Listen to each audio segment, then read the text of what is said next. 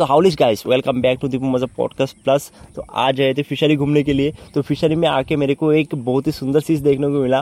वो चीज़ था बटरफ्लाई, बहुत ही सुंदर बटरफ्लाई। वो हरा कलर का बटरफ्लाई था, हरा कलर का प्रजापत्ति हम लोग बोलते हैं। तो वो देखने को मिला, बहुत ही सुंदर था। मैंने ज़िंदगी में कभी भी ऐसा बटरफ्लाई नहीं देखा है।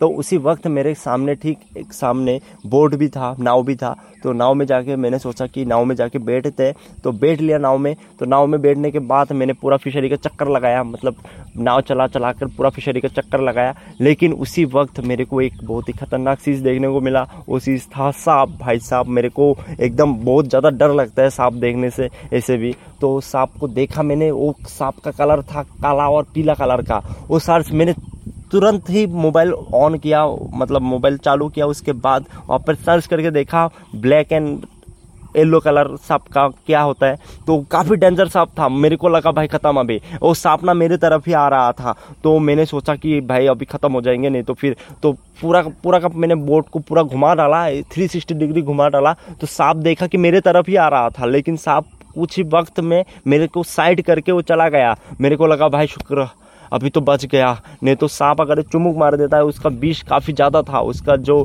बेनम है वो काफ़ी ज़्यादा था।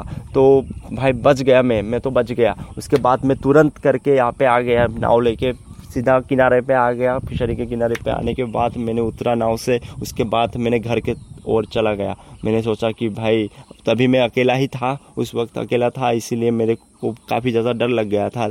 ऐसे फिशरी का मछली वगैरह मैं देखने के लिए गया था। फिशरी का मछली, काफ़ी सारे मछली है।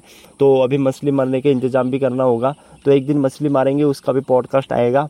वो भी आपको सुनाएँगे। तो आज के लिए बस इतना ही। आपको कैसा लगा पॉडकास्ट अगर अच्छा लगता है तो सब्सक्राइब करके रख दो दीपू मज़ा पॉडकास्ट प्लस को। और अगले पॉडकास्ट के लिए पॉडकास्ट के लिए इंतज़ार करो। चलो, अभी बाय